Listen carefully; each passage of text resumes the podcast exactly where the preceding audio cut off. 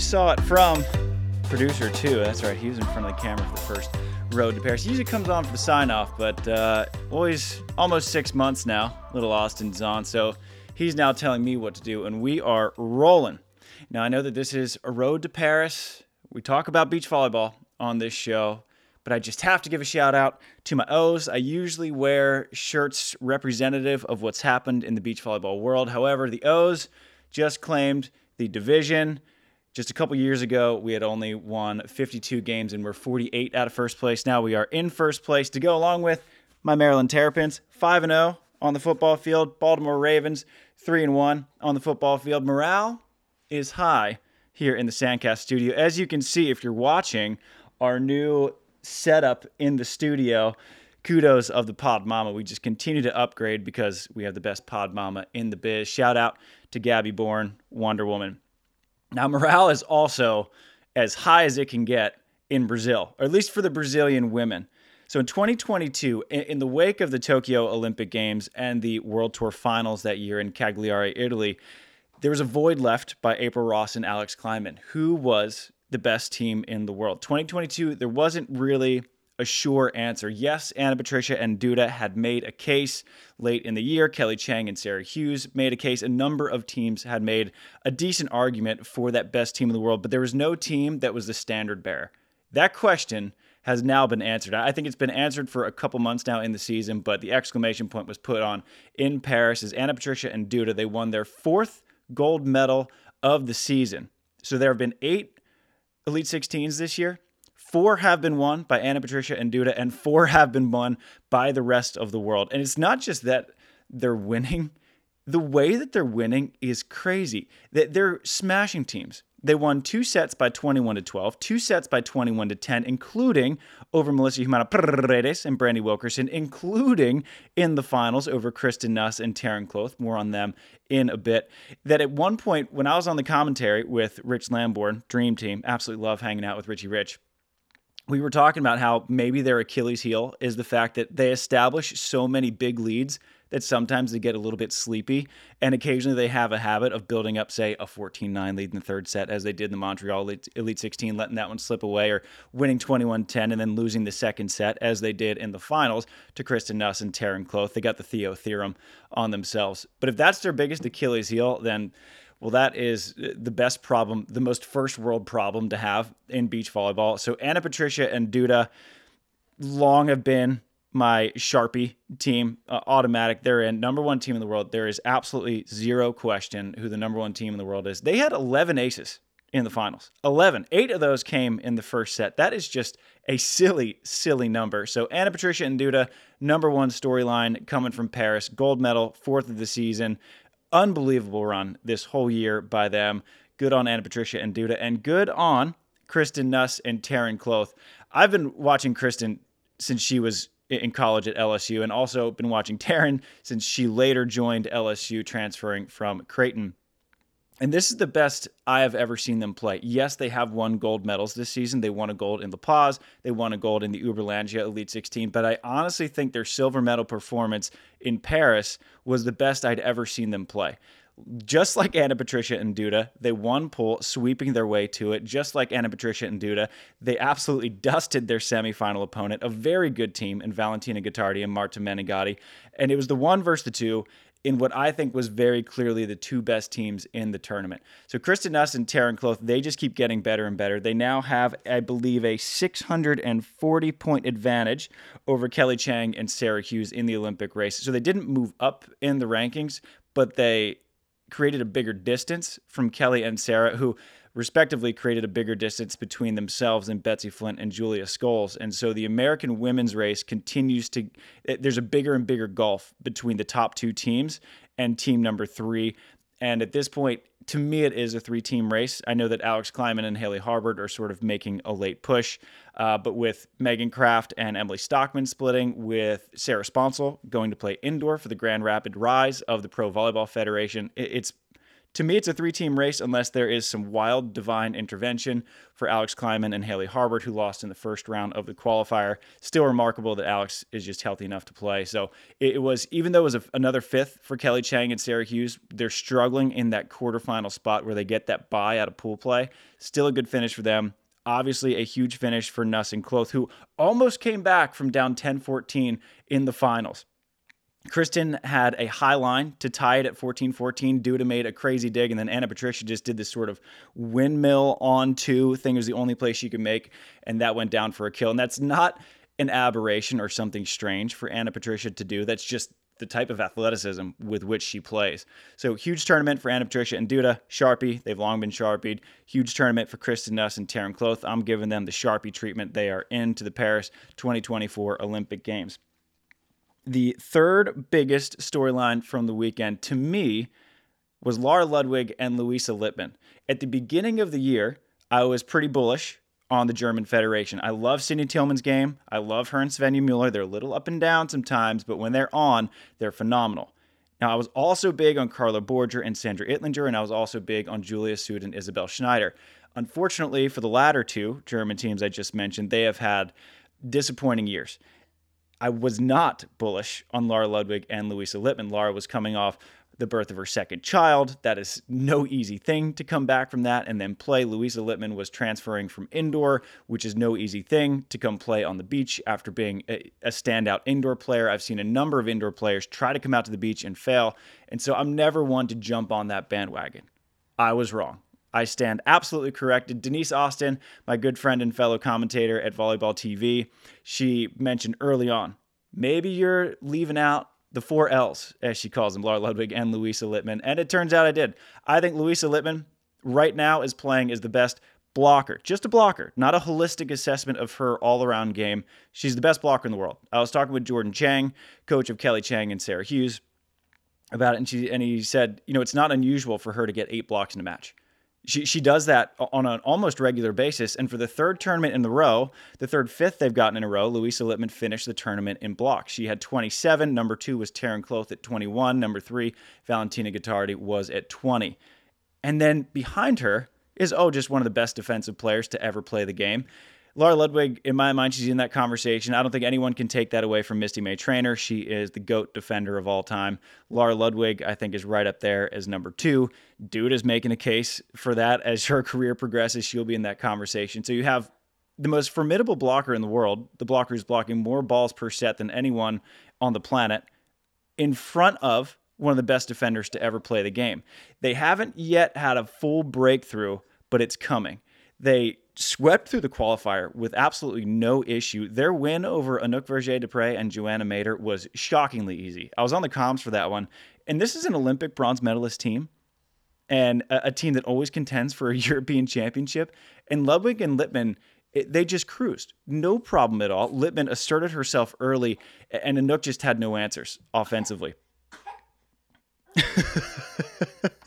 Sorry if you can hear producer two in the background have a little cough fest as he's eating. But Lara Ludwig and Louisa Lippmann, uh, consider me, uh, I stand corrected on my hesitation. I am on the bandwagon. I think given their trajectory, they're going to be a top 10 team come the end of this qualification period in June 2024. So I'm on the hype train of Lara Ludwig and Louisa Lippmann. Count me on board. Fifth place finish uh, was another big one. They should now be out of the qualifier. They've taken three straight finishes in Edmonton, Hamburg, and Paris, all coming out of the qualifier. That is remarkable. Now they're going to be in world champs. They have a bronze medal at European champs. They should be out of qualifiers moving forward, but we will see what their entry points look like after world championships. Uh, two smaller storylines that I want to note for the women uh, Katja Stam and Raisa Schoon. They won their first medal since winning gold at the Doha Elite 16 in February. Huge for them. They had just lost in the qualifier in Hamburg. A bit of a disappointing loss as well because it was to France's Lezana Plachet and Alexia Ricard. Sorry if I'm pronouncing those last names wrong. I always forget if it's Placet and Richard. Granted, you know who I'm talking about. But uh, it was a big one for them. They should be out of qualifiers moving forward with a big bronze medal. They beat Valentina Gottardi and Marta Menegatti, who also had a big finish as it was their second Elite 16 semifinal. They're still awaiting that first Elite 16 medal. However, given that Valentina is just 20, high, high hopes, high ceiling for this team, especially with another eight months to develop prior to the Paris Olympic Games. And before we move on to the men, we are going to take a quick Waiakea water break.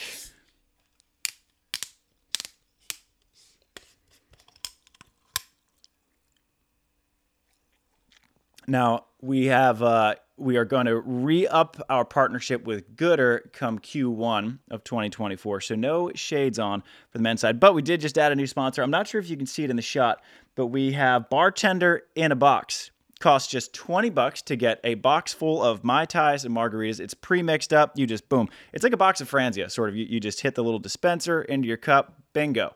20 bucks, you can have 12 friends uh, a little tipsy. Some libations for 12 for 20 bucks, we'll take it. So we'll be having some uh, bartender in a box episodes as the season winds down, if it ever winds down, moving forward. Now, on to the men. Now, I know that Andre Perisic and David Schweiner won gold. It's their second gold of the season, following up on a gold in Uberlandia, where they beat Anders Mol and Christian Sorum in the finals. My biggest storyline is Alex Brouwer and Robert Meeuwsen finally getting on the podium again. Man, it's weird to see these guys not on the podium. They're so freaking good. Just the Bash brothers coming out of the qualifier, their first qualifier since Vienna of 2019, and they beat poor Chase Budinger and Miles Evans, who played great.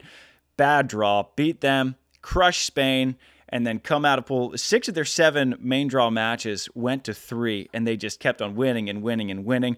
Ended up winning the bronze medal match over Julian Horl and Alex Horst of Austria. More on them in a second. Also in three, it's their first medal since Paris of last year, where they won silver and lost a belter to, I believe, Bartosz Łosiak and Michael Bryl. Might have to fact check myself on that one. But it was huge for them. Uh, now they're going to be out of the sort of doom loop that is being in these Elite 16 qualifiers. And they're going to be back in the main draw moving forward. Massive finish for them, especially heading into World Championships. Uh, number two storyline I'm, I'm calling Andre Perisic and David Schweiner the slow roasters of the year. The Paris Elite 16 was just their fifth event of the season, and they're just so good. Uh, you watch how disciplined they are. David Schweiner is I think the World Tour's version of Trevor, where no one gives him the proper credit. Where just because he's not doing any crazy stuff that's going to end on Instagram, this dude is the most disciplined, error-free volleyball player out there, and they just win and they win and they win. And in Paris, they just won and they won and they won. They lost just they dropped just two sets the whole tournament, both of those to Nils Ehlers and Clemens Wickler. More on them in a second ended up winning both of those in three to win their second gold medal of the year. They have just five finishes. They jumped from number 29 to number 19 in the Olympic ranks. And it's too early to Sharpie anyone because you need 12 finishes. And so I can't put them in Sharpie to qualify, but for all intents and purposes, yeah, I'm going to Sharpie them into the Paris 2024 Olympic Games. It would be shocking if they don't make it. They're easily a top five team in the world, can win any tournament that they play. The next storyline for the men, number three, is the aforementioned Austrians, Julian Horl and Alex Horst. They made a huge jump. Now, these dudes, eh, they just took fourth, and they barely made it out of the qualifier. Their match against Trevor Crabb and Theo Brunner, I was on the comms for that one, and my heart has just recovered.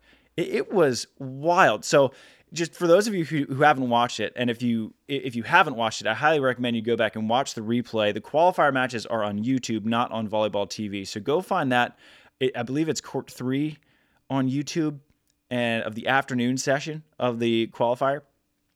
So they split the first two sets, pretty standard stuff. And then Austria goes up 7 1. Match is over, right? 7 1 in the third set. Uh, you can't come back from that. And then they sustain that lead. It's 12 6 in the third set. All right, I'm ready to commentate my next match. I'm starting to take off. And then all of a sudden, you blink and it's 12 12. And then Horl sides out 13 12. Trevor and Theo side out 13 13. Trevor walks into a line shot from Horl and then has a swing for 14 13 and it's blocked. And then Horl gets Trevor in trouble with a, a mean dancing float serve. Trevor hits an error 15 13. So this is a long way of saying that they barely made it out of the qualifier. That's the margin that the razor thin margin you have at this Elite 16 level, where these guys almost completely tanked in the third set. I mean, they did tank in the third set, they just barely survived. And then they took a fourth. And I don't think that that's going to be enough points for them to get out of Elite 16 qualifiers going forward. It'll a lot of that will depend on World Championships and how they do there. But it's a massive finish points wise because that's going to get you higher seeding in these Elite 16s.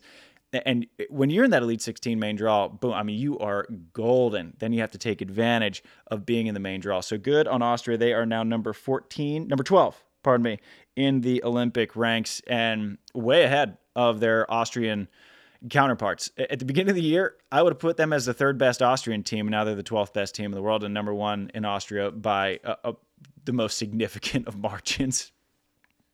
Uh, on to the aforementioned Germans, a silver medal. That is their first final of the year. Both Ehlers and Wickler are still looking for their first career victory. That blows my mind that Wickler hasn't won a tournament at, at the professional level yet. I believe he won a gold at the youth level but he just keeps developing these sort of raw young blockers. He did it with Julius Thole. They quickly became one of the best teams in the world, won some very big medals, just none gold. And now Thole retires, goes to law school, takes on Nils Ehlers, who was developed by Lars Flüggen. And then again, Wickler develops Ehlers into the point that in their semifinal match against Austria, Ehlers was so good that they had to start serving Wickler which is something you almost never see teams do because Wickler is as close to an automatic side out as you can get among defenders.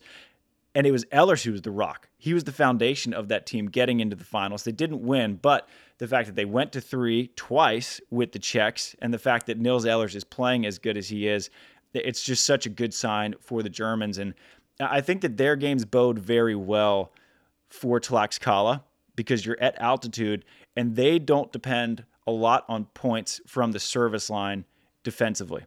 And that that's the biggest indicator, I think, of success in Tlaxcala, where teams who don't depend on big serving, big jump serves in particular, those are the teams that are going to do very well in Mexico and World Champs. It, that's what I'm predicting anyway. So I think that they are heading in the perfect direction at the perfect time heading into World Champs. Uh, the last men's team I want to make sure we shout out before we get on to everyone's favorite section, the struggle bus, which is it's full this week. Uh, Sam Cottafava and Paolo Nicolai, there was a stretch there where they were one loss away from being back into challenge qualifiers. And now, with a fifth place finish after a silver medal in Hamburg after a fourth place finish in European champs. They are now number three in the Olympic ranks, and they are the best team in Italy by now a, a decently large margin as Adrian Carambula and Alex Ranghieri. They take their second straight 13th in an Elite 16. So I'm giving Cottafava Nicolai, Sharpie, into the Paris 2024 Olympic Games. And now on to the struggle bus. So, this is what everybody has been calling for me to do for probably about three months. My boy, Tri Bourne, my guy Chaim Schalk, they're on the struggle bus. They and at this point, you know, to get on the struggle bus, all you need is two bad finishes on the world tour in a row, and really all that can entail sometimes is two bad matches in a row. And Tri Bourne and Chaim Schalk, they have had two slightly below average matches in a row. They lost to Australians three, Australia's threes. Isaac Carracher and Mark Nicolaidis in the first round of the Montreal Elite 16, lost in three. First round qualifier exit, 160 points total. Awful, awful finish. Coming into Paris, playing the Grimalt cousins, Marco and Esteban, a team that Tri had never lost to in his career, a team that Chaim hadn't lost to since 2014 with Ben Saxton, lost in three, 160 points. And so now their entry points to uh, quote one of my favorite movies of all time, Jurassic Park, is one big pile of shit. It's tough when you have two bad Elite 16 qualifier finishes in a row. You have a two 160 point, so it's 320, 160 each. That is such a dinger. And now coming into the pool of death in world champs, if Tri and Chaim don't make a move, their entry points are going to be bad to the point where they will be in challenge qualifiers. And that is not where you want to be. And anyone who is playing on the world tour level can tell you that. And so now it's getting to a point where Tri and Chaim almost have to play the challenge in Goa, India after world champs because it might be the last challenge event that they'll be straight into the main draw for, given the state of their entry points. Now, a lot of that, of course, depends on how they do at World Champs. If they have a long run, maybe win a medal, make the semis, make the quarters, then you know your desperation isn't so high, and you can save that finish. But given their recent trend, Tri and Chaim are, are now there, there's quite a bit of sense of urgency for them. It, there was before, but now now it's up there with two first round qualifier exits in a row.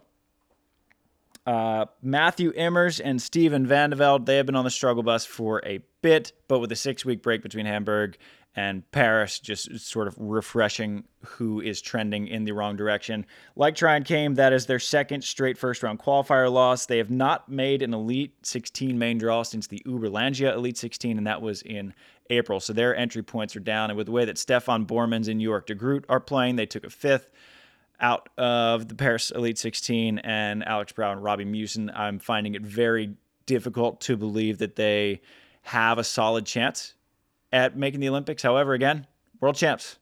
All bets are off. Anyone can have a great finish at World Champs. So if they don't have a good finish at World Champs, I think De Groot and Boerman sort of run away with it. Brouwer Meeuwsen run away with it in the Netherlands. Uh, Vitor Felipe and Renato Lima also have two straight Elite 16 qualifier losses. And boding even worse for them is that Pedro and Guto are playing decently well. They took a fifth in Paris. And then you have Evandro and Arthur who are playing well. And then you have George and Andre. So, American fans, I just want to let you guys know you are huge fans of all Brazilian teams because the more Brazilian teams get into that top 17, the more it's going to trickle down into teams seeded 18th, 19th, 20th.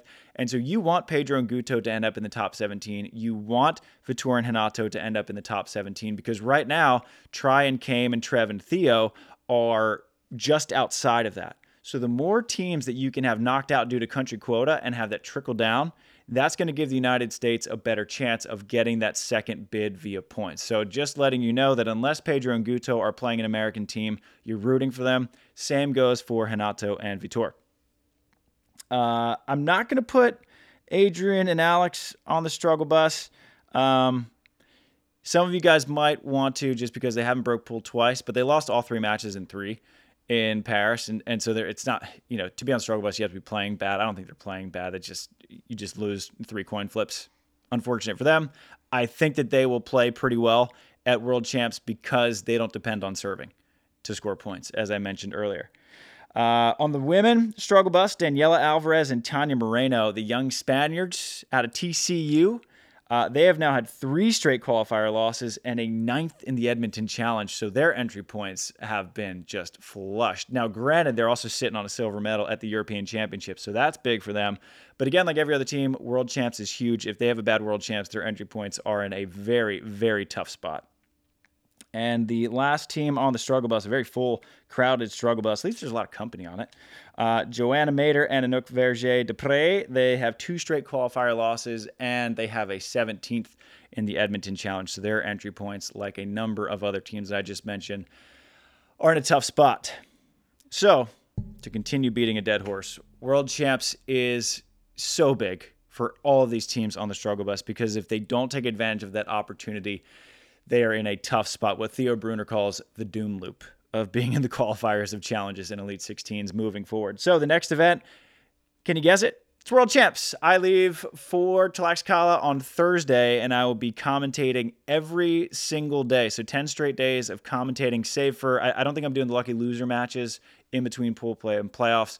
That's the only day I have off. So 9 out of 10 days, I will be commentating. I will be there in person with my buddy Clayton Lucas.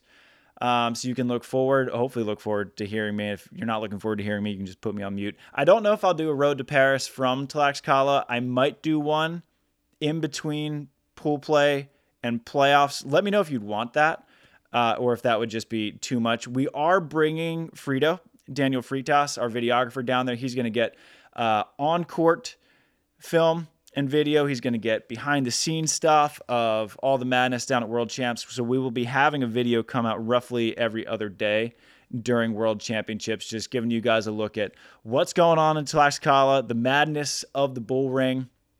So look forward to all of that. I believe our first video of World Champs will come out on Sunday. And it'll be every other day thereafter. And then on Wednesday, we have a podcast with Kelly Cheng and Jordan Cheng. And then the Wednesday during World Champs, we have a podcast with Haley Harward, who talks, as you could guess, a lot about her partnership with Alex Klineman, how that came to be, and what their plans are moving forward. So, as always, my pleasure hanging out with all you here. Chat and Volley. It was my pleasure hanging out with all y'all this weekend at the Paris Elite 16 Chat and Volley. And there's my smiley fat son to say, everyone, hi, goodbye, and what do we say when we sign off the podcast, bud? Shoots.